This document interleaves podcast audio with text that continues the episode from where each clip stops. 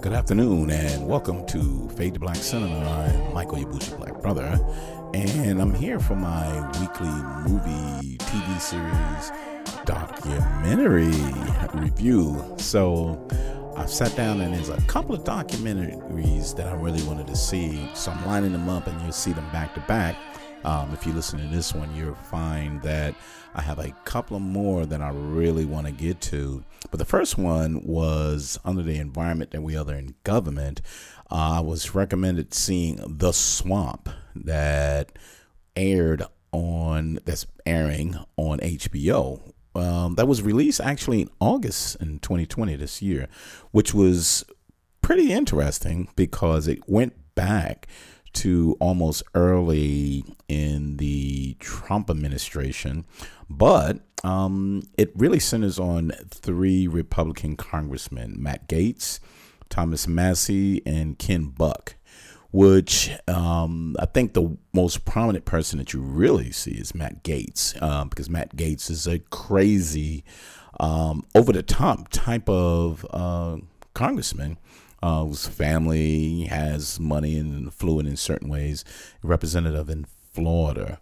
Um, but this here's a premise. The Swamp is an American documentary film about the fundraising and political culture on Capitol Hill and in Washington, D.C. Uh, released in August 2020, it chronicles the activities of three Republican congressmen, Matt Gaetz, Thomas Massie, and Ken Buck, who are outsiders to dominant party patronage system. Or is it patronage? Patronage system. So this is what I got out of this one. This was interesting because, um, you know, there's a lot of people who saw this and who's really negative about how the government is ran and, and how Congress is ran. And what came out of this that I found that was really disturbing is regardless when you get there, it's all about funding. Um, these organizations, not funding the government, but funding these organizations. And sometimes the only way you can fund these organizations um, is by getting lobbyists to give you money, which is really crazy because you thought there's a lot of them that's raising their hand and say, I'm not taking anybody's money, I'm not doing that, I'm doing that. But part of being on certain committees, you kind of have to have bring money into these committees into the Republican Party as well as the Democratic Party. So don't get it twisted. Uh, the Democrats is doing this too. And it's about how much money you raise. And if you don't raise enough money, you're not going to be part of this committee because you got to be able to raise enough money. Uh, so it's about how much money you can bring in in order to support the party, which is in turn supports uh, just money flowing through everyone. And a lot of times you can't just put money in on your own because you barely can afford to live in DC and then travel back and forth to your um, to your area, your state, and whatever. And you know, there's no way you're gonna be able to support your people without being on certain committees and having your voice heard. So I really wanted to get into a little more of this, but they centered on a lot of the Republicans that really didn't want to take any money and they were struggling. So you saw the struggle with these Republican representatives who said they didn't want to get to the lobbyists. They didn't want to take any money from that. But when they say they have to be part of this committee and you have to have about $20,000 and it's like, where am I going to get that from other than donations from my constituents?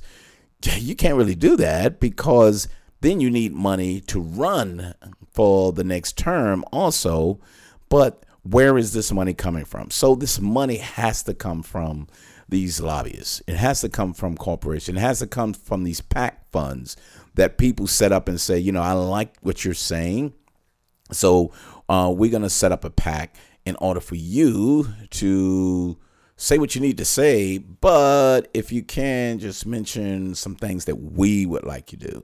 So it's a game, and it's a it's a terrible game, um, in which politicians have to be part of.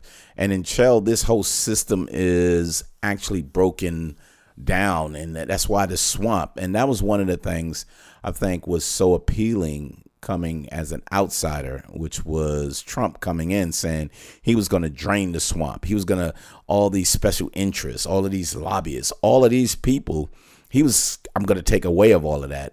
And if you knew this was going on, it sounded great. It sounded like the right thing to do to just to break this government system to stop depending on money to fund what you do. So it sounded great.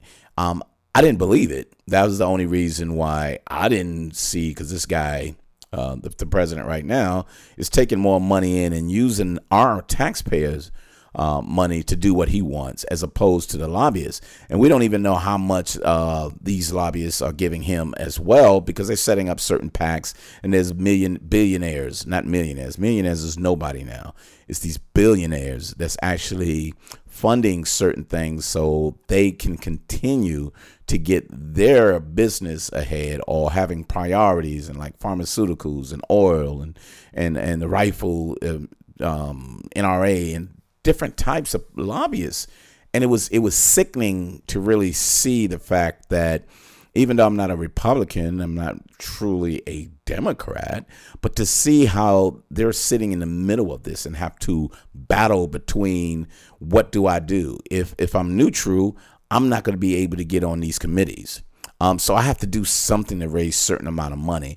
And if I I'm taking my constituents' money you know, the next time I ask for money is to gotta to stay in Congress, you know, and that's sad. And it shouldn't be about the money. So this was interesting, and even though they focused on the Republicans, you can see uh, how people can get corrupted. You can see how people's thoughts and um, desires are altered, and can be altered because of the necessity of trying to stay in office. So there's people who wants to stay in office because of power and people who wants to stay in office because the amount of money that they're getting and their lifestyle and everything else is centered around that.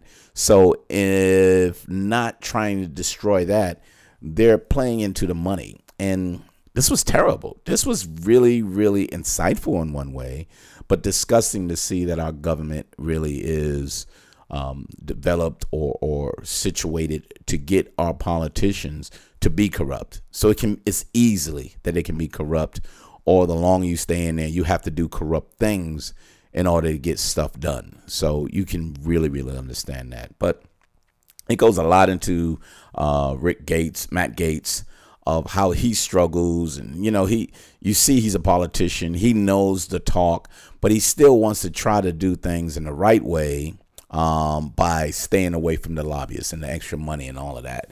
He's trying his best. Uh, Ken Buck, um, and I think, yeah, it was a couple of them that actually worked with the Democrats who felt the same way, and they just struggled. They struggled to say, I, can't even work with you because there's certain other things that I have to do on my own.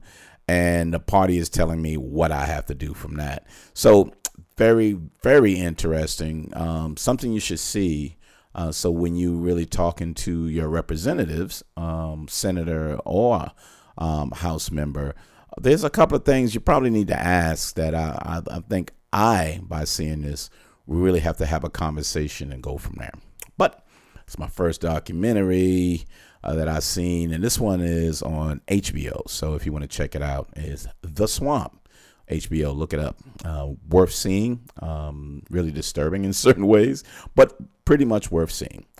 Fade to Black Cinema. See us every Wednesday, and for the next couple of Wednesday will be documentary time. So be aware of that as well. Um, but follow me, Bushy Black Brother. Uh, dot com. That's the website, Bushy Black Bro, on Instagram and Twitter as well as Bushy Black Brother Network on YouTube and Facebook. So you can check us out from that. But the downloads uh, for the podcast is Fade to Black Cinema. So you can check us out on any of those.